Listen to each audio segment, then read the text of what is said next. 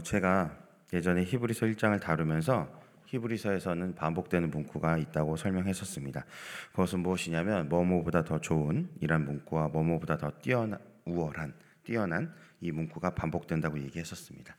지금까지 우리는 히브리서를 읽어오면서 천사보다 뛰어난 모세보다 뛰어난 그리고 아론보다 뛰어나신 예수님을 만났습니다. 앞서 8장에서도 이제 땅의 성막과 그 한시적 사역을 이제 언급하면서 하늘의 참성막에서 행하신 예수님의 대제상, 제사장 사역이 땅의 성막보다 우월하시다. 이게 이제 8장의 어, 내용이었습니다. 오늘 이제 9장에서는요 구약의 성막 장면에 대해 얘기를 하고 있습니다. 사실 이제 이거를 자세하게 다루려면 저희 그림이라도 그 보여드리고 해야 되는데 다행히도 어, 9장 5절에 보면 이것들에 관하여는 이제 낱낱이 말할 수 없다. 어, 히브리서 기자가 이렇게 말해주는 덕분에 다행히도 우리가 이 새벽에 어, 머리가 덜 아프게 되었습니다. 그래서 우리가 이 성막을 자세히 보기보다는 다만 어, 이것을 언급한 이유에 대해서만 조금 보도록 하겠습니다. 왜 그러면 성소를 자세히 볼 것도 아닌데 이러한 것을 언급했냐면 여러분 9장 9절을 보십시오. 9장 9절. 9장 9절을 한번 다 같이 읽어볼까요? 시작. 이 장막은 현재까지의 비유니 이에 따라 드리는 예물과 제사는 섬기는 자를 그 양심상 온전하게 할 수 없나니. 예물과 제사가 어떻다고 말합니까? 섬기는 자의 양심을 온전하게 해주지 못한다. 여러분 10절 그 다음 절 10절도 한번 다 같이 읽어보겠습니다. 이런 것은 먹고 마신 것과 여러 가지 씻는 것과 함께 육체의 예법일 뿐이며 개혁할 때까지 맡겨둔 것이니라. 네. 왜 섬기는 자의 양심을 온전하게 못하냐면 구절에 말했듯이 드리는 예물과 제사는 그리고 방금 읽은 10절처럼 먹고 마시는 것과 여러 가지 씻는 것은 모두 무엇이다? 육체의 예법이기 때문이다 라고 얘기하는 것입니다. 다시 말해서 우리의 겉모습만 씻어줄 수 있다는 것이죠. 여러분 그 저번에도 말씀드렸지만 히브리서의 수신자는 유대 그리스도인들이었습니다. 근데 그들이 계속되는 핍박이 있고 또 고난과 불안과 그 가운데서 이제 자신들이 죄를 이제 짓는 상황이었는데 어, 그들은 그 자신들이 지은 죄에 대한 답을 외적인 형식에서 찾으려고 했던 것 같습니다. 그런데 히브리서 저자가 분명하게 말하는 것이죠. 겉으로 보이는 활동을 예를 들어 이런 성소, 성막, 어떤 제사장, 사람 그런 완벽한 수행을 한다 할지라도 어떻게 된다? 죄 지은 양심을 깨끗하게 하는 방법은 없다라고 선언하는 것이죠. 여러분 근데 문제는 구약 시대나 신약이 쓰여졌던 이 시대나 그리고 지금 우리 시대나 인간의 본성이 변하지 않는다는 것입니다. 여러분 오늘 유대 그리스도인들의 이 문제가요 우리랑은 상관이 없는 것 같은데 시대가 변하고 상황이 변했는데도 불구하고 여전히 오늘날 반복되고 있는 문제 중에 하나라는 것입니다.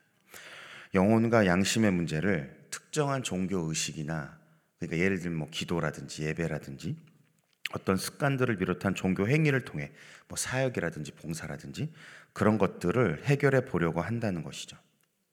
여러분 영혼의 안식과 양심의 자유케 됨이 과연 종교 의식이나 종교 행위를 통해서 얻을 수 있을까요? 유대 그리스도인들의 상태가 어떤 상태였는지 히브리서 5장 11절에서 12절이 말해 주는데 듣는 것이 둔함으로 설명을 알아듣기가 힘들었고 이들의 상태가 단단한 음식은 못 먹고 젖을 먹어야 할 단계였다라고 얘기하고 있습니다. 여러분 영적으로 그런 상태이기 때문에 어, 더욱더 종교 의식과 종교 행위에 매달릴 수밖에 없었던 것입니다. 여러분 우리가 하나님의 말씀을 제대로 듣지 못하고 여전히 초보의 단계에 이르면요 어, 그 행위에 집착하게 돼 있습니다. 여러분 애들을 키워 보시면 알죠. 애들이 아직 이제 자라면서 그 마음의 어떤 그런 것들을 헤아리지 못하잖아요. 그러니까 애들은 단순하죠. 이거를 하면 혼나고, 아, 이걸 안 하면 칭찬받고. 이제 이런 식으로 행위에 의해서 어떤 것이 결정된다는 것이 아주 아이들의 단순한 상태잖아요. 마찬가지입니다. 우리가 신앙의 초보의 단계에서 그러한 어, 신앙들을 어, 신앙의 초보 단계에서 어린 아이처럼 어떤 것을 하면 칭찬받고 어떤 걸 하면 혼나고라는 행위에 대해서 어떤 이 결과가 나타난다는 것을 각인되어 있다 보니까요. 어떤 우리의 마음의 상태와 마음의 문제를 점검하기보다는 그 행위에 집착하는 경우가 우리의 신앙의 초보 단계에 분명히 있다는 것입니다. 그런데 오늘 본문 11절 같이 읽어보겠습니다. 11절 시작. 그리스도께서는 장래 좋은 일의 대제사장으로 오사 손으로 짓지 아니한 것 곧 이 창조에 속하지 아니한 더 크고 온전한 장막으로 말미암아. 우리 성경은 번역에서 빠졌는데 그러나 그리스도께서는 이라고 말합니다. 그러나 그리스도께서는 그러니까 이 그러나라는 단어를 넣음으로써 히브리서 기자가 단호하게 얘기하는 것이죠. 그분의 성막은 어떤 성막이다? 더 크고 온전한 장막이고 사람의 손으로 짠 게 아니고 하나님께서 친히 하늘에 지으신 장막이다. 근데 그뿐만이 아니고 자신의 피를 단번에 들여서 어떻게 했다?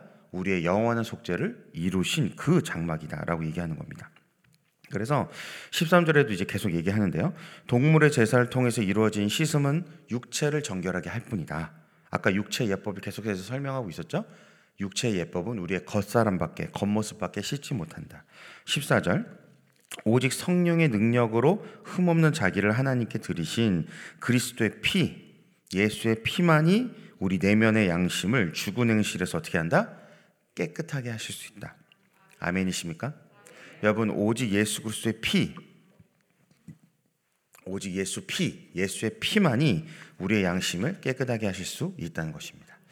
여러분 이 새벽에 잘 기억하셔야 됩니다. 우리는 너무나도 쉽게 눈에 보이는 행동들을 통해서 어떤 행위를 통해서 어, 내 내면의 문제를 다루고 치료하려고 합니다. 사실 많은 사람들이 이런 방식에 중독되어 있고요. 이 아이러니하게도요, 열심히 있는 사람들이 이 중독에서 헤어나오기가 쉽지 않습니다. 열심히 없는 사람들은요, 이런 중독에 걸리질 않아요. 왜냐면 뭘 하질 않으니까. 근데 아이러니하게도 열심히 있는 사람이 이런 중독에 걸리더라는 것입니다. 여러분 중세 카톨릭 시대를 보십시오. 아주 열심히 썼던 사람들이요, 막 성화, 성상, 뭐 그 밖에 여러 성례, 수많은 의식들, 의뢰 이런 것들을 통해서 뭔가 마음을 안정시키고 불안한 양심의 뿌리 깊은 고통을 치유해 보려 했습니다.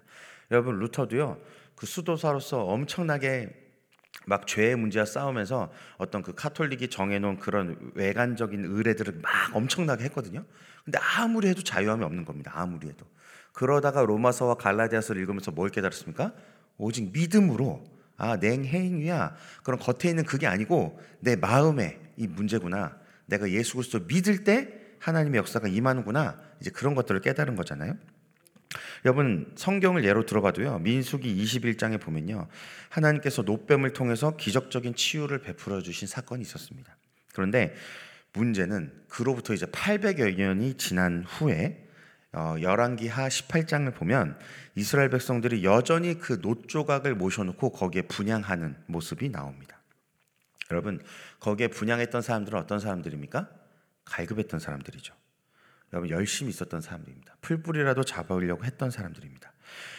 그 노뱀을 통해서 치유하신 것은 하나님이 사용하신 아주 일시적인 방법이었는데 사람들이 그것을 마치 부적처럼 마법처럼 여기고 그 앞에 나아갔다는 것입니다.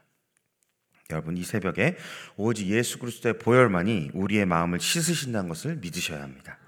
여러분 15절을 보면 이로 말미암아 예수님은 새 언약의 중보자라고 선언합니다. 여러분 새 언약에 대해서 여러 가지 말할 수 있겠지만 우리 예레미야 31장 33절을 한번 보겠습니다. 네, 다 같이 읽어볼까요? 시작. 그러나 그날 후에 내가 이스라엘 집과 맺을 언약은 이러하니 곧 내가 나의 법을 그들의 속에 두며 그들의 마음에 기록하여 나는 그들의 하나님이 되고 그들은 내 백성이 될 것이라 여호와의 말씀이니라. 아멘. 여러분 이 구절은 새 언약의 놀라운 점을 예언하고 있습니다. 바로 하나님께서 어떻게 하신다? 하나님의 법을 그들 속에 두고 하나님의 법을 그들 마음에 기록하신다. 여러분 이게 정말 놀라운 일입니다. 믿으십니까? 이게 정말 놀라운 일이에요. 왜냐하면 여러분 신명기 6장을 한번 기억해 보십시오. 신명기 6장이 그 유명한 쉐마 이스라엘 이스라엘 들으라 이 내용이잖아요. 우리 한번 4절에서 6절을 한번 읽어 볼까요? 읽어보겠습니다. 시작. 이스라엘아 들으라. 우리 하나님 여호와는 오직 유일한 여호와이시니 너는 마음을 다하고 뜻을 다하고 힘을 다하여 내 하나님 여호와를 사랑하라. 오늘 내가 내게 명하는 이 말씀을 너는 마음에 새기고 여러분 이 신명기 6장에서 모세가 무엇을 명령합니까? 너는 어떻게 해라? 이 말씀을 너 마음에 새겨라. 여러분 너가 하는 겁니다. 너가 마음을 다하고 너가 뜻을 다하고 너가 하나님을 사랑하는 겁니다. 거기에다가 이 모든 말씀을 어떻게 해요? 너가 마음에 새기는 겁니다. 여러분 본질적으로 너가 하는 거였다는 거예요. 너가. 그런데 새 언약이 아까 말씀드렸잖아요. 예레미야 31장은 뭘 얘기하고 있어요? 하나님이 우리 마음 가운데 말씀을 새기신다. 여러분 인간이 하신 게 확실합니까? 아니야. 인간이 하는 게 확실합니까? 하나님이 하신 게 확실합니까? 하나님이 하신 게 확실하죠. 여러분 우리에게 율법을 주셨어요. 그 이유는 무엇이었냐면 그것을 우리 마음 가운데 새기라는 거였어요. 우리의 마음을 변화시키기 위해서 우리의 마음을 에 새겨서 하나님을 잘 섬기라는 것이요. 왜냐하면 하나님은 외모를 보지 않고 마음을 중심을 감찰하시기 때문에 그 마음을 변화시켜 하나님 앞에 나가라는 거였다는 겁니다. 그런데 그게 가능했습니까? 안 됐다는 거예요. 하나님 주신 율법은 악한 것이 아니었습니다. 선한 것이었습니다. 그러나 우리의 마음을 돌이키기에는 약했죠. 그래서 어떻게 했습니까? 예수 아, 하나님께서 새 언약을 약속하신 것이죠. 내가 너희들 마음 가운데 직접 말씀을 새기겠다. 그래서 어떻게 합니까? 예수를 믿는 자에게 뭘 보내신 거예요? 진리의 영이신 성령님을 보내신 거잖아요. 우리가 성령님을 모신다는 것 자체가 어떤 의미냐면 하나님의 말 하나님의 말씀이 마음에 새겨진다라는 의미입니다. 그러니까 성령님을 모시지 않고 성령님을 대적하고 성령님을 막 쫓아내려 하는 것 행위 자체가 뭐예요? 하나님이 우리 마음 가운데 말씀을 새기려고 하시는데 그것을 거부하는 것이에요. 그것 자체가요 새 언약을 거부하는 행위라는 것입니다. 여러분 하나님이 하시려, 하시려는 것이 확실하다는 것을 믿으셔야 됩니다. 이 언약이 정말로 확실한지를 우리 15절을 보면 알 수 있습니다. 15절에 보면 뭐라고 되어 있냐면 이로 말미암아 그는 새 언약의 중보자시다. 여러분 중보자보다 이제 조금 더 나은 번역은 중재자인데 예수님께서 우리에게 새 언약을 중재하시는 분이 된다는 것입니다. 그러면 예수님이 이 새 언약을 중재하시기 위해서 무엇을 하셨느냐? 바로 자기의 피로 우리의 영원한 속죄를 이루셨다. 아멘이십니까? 예수님이 자기의 피를 걸고 자기의 피를 들여 어떻게 했다? 이 새 언약의 중재자가 되셨다는 겁니다. 쉽게 말하면요.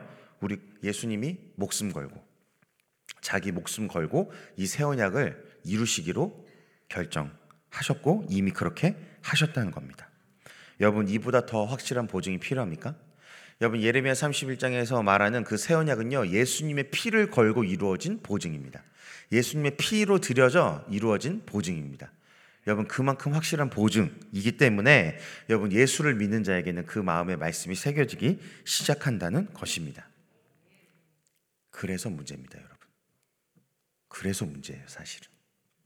왜냐하면 이 보증이 조금 흔들리거나 이 언약이 확실하지 않거나 조금이라도 하나님 편에 문제가 있었다면 우리가 하나님께 뭔가를 우리의 잘못을 좀 전가할 수 있었어요. 이게 당신 책임이라고. 근데 문제는 예수님이 이것을 하셨기 때문에 완전한 영원한 언약을 성취하시는 그 예수님의 피로 보증이 된 언약이기 때문에 문제가 우리한테 있다는 것입니다. 왜냐하면 14절 여러분 다시 보십시오. 14절. 그리스도의 피야말로 더욱더 우리 양심을 죽은 행위에서 깨끗하게 하시지 않겠느냐? 깨끗하게 하여 살아계신 하나님을 섬기지 섬기게 하지 않겠느냐라고 지금 히브리서 기자가 말하는 거예요. 그러니까 이게 무슨 말입니까? 우리의 양심이 죽은 행위에서 깨끗해지고 있는가? 이게 우리의 문제라는 것입니다. 사실 여기서 우리가 성막을 잘 모르고요. 정말로 예, 뭐 거기서 대제사장이 했던 일들 이런 거 좀 잘 몰라도 여러분 우린 유대 그리스도인들이 아니니까요. 괜찮습니다. 그런데 이 부분은 짚고 넘어가야 됩니다. 왜냐하면 이 부분은 그리스도 유대 그리스도인 이런 거 상관없이 모든 그리스도인들에게 적용된 부분이기 때문이죠. 여러분 예수님의 피로 말미암아 양심이 깨끗하게 씻어지셨습니까? 여러분 중훈 회개에서 깨끗하게 되셨나요? 아멘이시죠? 아멘이죠. 왜 아멘 안 하십니까? 여러분 우리가 죄를 설령 짓다, 짓는다 할지라도 주님이 깨끗하게 하시잖아요. 여러분 내 죄가 큽니까? 그분의 씻으시는 은혜가 큽니까? 여러분 만약에 여기서 내 죄가 크면 그렇죠? 지옥 가는 거예요. 근데 하나님의 은혜가 우리의 죄보다 더 크시지 않습니까? 아멘이시죠? 그분은 주님 앞에 통회하는 심령을 가지고 나온 자를 결코 거부한 적이 없으시다는 것을 기억하시기 바랍니다. 여러분, 우리의 문제는 바로 마음의 문제인 것이죠. 마태복음 15장에서 진작에 예수님이 이런 말씀하셨습니다. 마음에서 나오는 것이 사람을 더럽게 한다. 그렇죠? 마음에서 나오는 것이 사람을 더럽게 하는 것이다. 여러분 이제는 우리 시대는요 더 이상 성상 숭배, 뭐 성화 이런 거 하지 않죠 그리스도인들은. 여러분 뭐 그 노조각을 모셔놓고 분양한다거나 그리스도인이라고 한다면 적어도 그런 겉에 보이는 우상 숭배를 하지 않습니다. 그런데 여전히 우리 마음 속에는 우상이 있는 것이죠. 이제 우상은요 우리 마음 속에 있습니다. 그래서 이 구절이 더욱더 중요해졌어요. 정말로 우리의 양심이 씻어지고 있는가? 우리의 마음이 주님 앞에서 점검되고 있는가? 여러분 팀 켈러 목사라는 분이 어, 이런 얘기를 했습니다. 하나님이 아닌 다른 것이 우리의 마음을 잠식할 때 이미 우상 숭배가 시작된 것이다. 그러면서 이제 몇 가지를 점검해 보라고 얘기하는데 그 중에 하나가 이제 생각의 내용을 점검하라는 것입니다. 윌리엄 템플이라는 옛날에 신앙 선배가 있었는데 그분이 이런 말을 했습니다. 사람은 혼자 있을 때 하는 일이 사람이 혼자 있을 때 하는 일이 바로 그 사람의 신앙이다. 여러분 이게 참 무서운 얘기죠. 여러분 요즘처럼 그 젊은 세대 특별히 핸드폰에 중독되어 있는 이런 세대에게는 혼자 있을 때 핸드폰 안 하는 젊은이가 어디 있겠습니까? 그렇죠. 어딜 가나 어딜 가나 핸드폰을 하고 있잖아요. 연인끼리 만나서도 카페에서 뭐 합니까? 잠깐 얘기하고 커피 마시는 것 같더니 어느새 각자 핸드폰을 하고 있죠. 여름 그런 시대란 말이에요. 혼자 있을 때 하는 것이 그 사람의 신앙이라고 한다면 특히 요즘 같은 시대에는요 핸드폰이 바로 우리의 신앙이 될 수밖에 없는 것이죠. 여러분, 아, 우리가 어떤 생각을 하고 어떤 생각을 하면서 무, 그 기도라든지 예배라든지 설교를 듣는다든지 그런 것들을 깨달을 때가 좀 있잖아요. 이, 이해가 되십니까? 우리가 그냥 무턱대고 기도를 하고 예배를 드리고 설교를 듣고 뭐 봉사를 하고 섬김을 하는데 문득 내 마음이 그것을 했던 하는 내 마음이 어떠한지를 주님의 은혜로 깨달을 때가 있잖아요. 그런데 없으십니까? 아, 내가 높아지려고 이런 거 하고 있었구나. 내가 인정받으려고 이런 거 하고 있었구나. 내가 높아지려고 뭐 칭찬받으려고 이런 거 하고 싸우고 붙들고 있었구나. 이런 거 혹시 깨달을 때가 없으십니까? 역시 다들 너무 순수하셔가지고 순수하게 하나님만 사모하셔가지고 예. 근데 가끔씩 하나님께서 우리의 마음을 비춰주실 때가 있는 것이죠. 여러분 그때 그것을 결코 무심코 넘어가시면 안 돼요. 여러분 그거야말로 진짜 하나님의 역사, 새 언약의 확실한 역사입니다. 왜냐하면 하나님의 말씀이 내 안에서 말씀에 어긋났던 것들과 부딪혀서 지금 그것이 갑자기 문득 깨달아지는 것이에요. 그때야말로 하나님 앞에 무릎 꿇고 하나님 보좌 앞에 나아가서 엎드려야 할 때라는 것입니다. 왜냐하면 예수님은 오늘 히브리서 9장 14절에서 말한 너희의 양심은 죽은 행실에서 깨끗하게 하여 살아계신 하나님을 섬기게 하는 것 이것을 반드시 하겠다라고 약속하고 계시기 때문입니다. 여러분, 우리 마음 가운데 하나님을 대적하는 말씀이 새겨지고 있는데 그 말씀에 어긋난 것들과 대치될 때 여러분 그것들을 그 상황에서 우리의 우상을 제거하는 곳으로 나가지 않으면 여러분 어느샌가 예수가 빠져 있는 기도, 예수님은 빠져 있는 예배, 예수가 없는 설교, 여러분 그런 것들로 가득한 종교 행위. 그래서 난장판이 될 거라 난장판이 될 것이란 얘기입니다. 여러분 겉보기에는 잘 진행돼요. 근데 우리의 마음이 난장판이 되고 있을 것이란 얘기입니다. 여러분 우리의 마음을 점검하지 않으면 우리의 양심을 점검하지 않으면 어느새 그렇게 돼 버릴 수 있다. 여러분 그래서 습관처럼 하는 것도 중요한데요. 이 습관에 마음이 빠져버리면 그것처럼 무서운 일이 없습니다. 그냥 당, 당연히 피곤하면 잠자고 당연히 일어나면 밥 먹고 여러분 그런 식으로 우리의 신앙이 어떻게 되어지는 것도 너무나 감사한 일이지만 그럼에도 불구하고 우리는 거기서 한 발자국 더 나아가서 우리의 마음을 하나님께 온전히 드리며 점검하는 시간으로 가야 된다는 것이죠. 여러분, 오늘도 예수 그리스도의 피가 우리를 기다리고 있습니다. 오늘도 우리가 설령 죽은 행실로 빠질지라도 우리의 양심이 어떤 더러운 것들로 오염될지라도 그것들을 씻기 위하여 오늘 이 새벽에도 예수의 피가 기다리고 있다는 것을 믿으시기 바랍니다. 우리가 그분 앞에 나아가 엎드린다면 그분의 보혈을 구한다면 그분은 능히 우리의 마음을 씻어 주실 것입니다. 그래 우리의 모든 행함을 주 앞에 기쁜 행실로 드려지도록 그분께서 이루어 주실 것입니다. 이 시간 좀 다 같이 기도할까요? 네, 이 시간 다 같이 기도하겠습니다. 결국은 히브리서 1장에서 제가 얘기했듯이 결국 오늘 이 새벽에도 무엇입니까? 오직 예수입니다. 오직 예수. 오직 예수의 피, 예수의 보혈입니다. 여러분 이 새벽에도 예수의 피를 의지하여 나가길 원합니다. 이젠 우리가 겉에 보이는 우상들을 섬기지 않지만 예수의 피 앞에 우리의 양심을 들여 그 마음을 새롭게 하고 씻는 역사가 이 새벽에 있기를 원합니다. 예수님이 능히 씻어 주실 것입니다. 그리하여서 오직 이 새벽에도 예수의 피로 적신받아 깨끗함을 입어 하나님께 드리는 우리의 모든 행위가 하나님을 기쁘시게 하는 온전한 신앙으로 드려지기를 간절히 소망하면서 우리 다 같이 주여 한번 부르고 기도하겠습니다. 주여 살아계신 하나님 아버지 이 새벽에 예수 그리스도의 피를 의지하여 나아갑니다. 오직 주님의 피를 의지하여 나아갑니다. 예수의 보혈로 씻어 주시옵소서.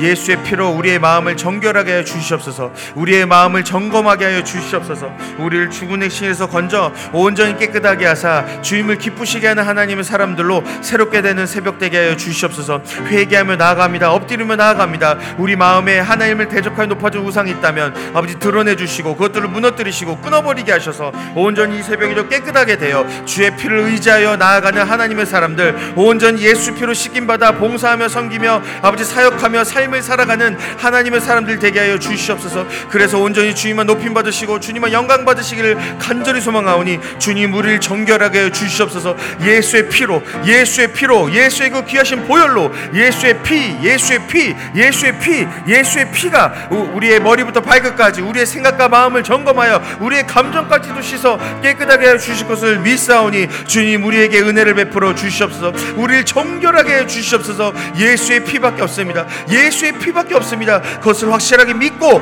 나아가 그것만 의지하고 붙드는 이 새벽이 되기를 간절히 소망하오니 주님 예수의 피를 부어 주시옵소서 주님 오늘 이 새벽에도 주님의 은혜를 구하며 나아갑니다. 이 새벽에 주님 우리에게 말씀하여 주시옵소서. 우리를 불쌍히 여기사 예수님의 피로 씻어 주시옵소서. 우리의 죽은 행실을 씻고 양심이 살아나는 역사가 이 새벽에 있게 하여 주시옵소서. 이 새벽도 오직 예수면 충분한 예수면 전부 예수면 충분한 예수가 전부인 사람들 되길 간절히 소망합니다. 주님 은혜를 베풀어 주시옵소서. 우리 마음 가운데 주님의 말씀을 새겨 주사 열매 맺는 역사 보게 하여 주시옵소서. 만약에 우리 가운데 우상이 있어서 우리의 마음밭을 갈아엎어야 하신다면 주님 기경하여 주시고 오직 예수님만 주인 되는 이 새벽 되게 하여 주시옵소서. 우리를 위하여 십자가에서 죽고 부활하신 죄와 사망의 권세를 깨뜨리신 예수님의 이름으로 기도합니다. 아멘. 주여, 주여, 주여. 중재자가 되신 예수님만을 의지합니다. 자신의 피로 확실하게 그 언약을 세우신 예수님의 신실하심을 의지합니다. 주님 정말 이 확실한 언약의 보증을 받았사오니 이제는 예수님만을 우리 마음 가운데 모시고 성령님만을 우리 마음의 주인으로 모셔 온전히 나는 죽고 예수 사는 이 새벽 되게 해 주시옵소서. 예수로 충분하고 예수가 전부인 하나님의 사람들 되길 원하오니 오늘도 예수 그리스도의 피로 머리부터 발끝까지 우리의 마음을 씻겨 주시옵소서.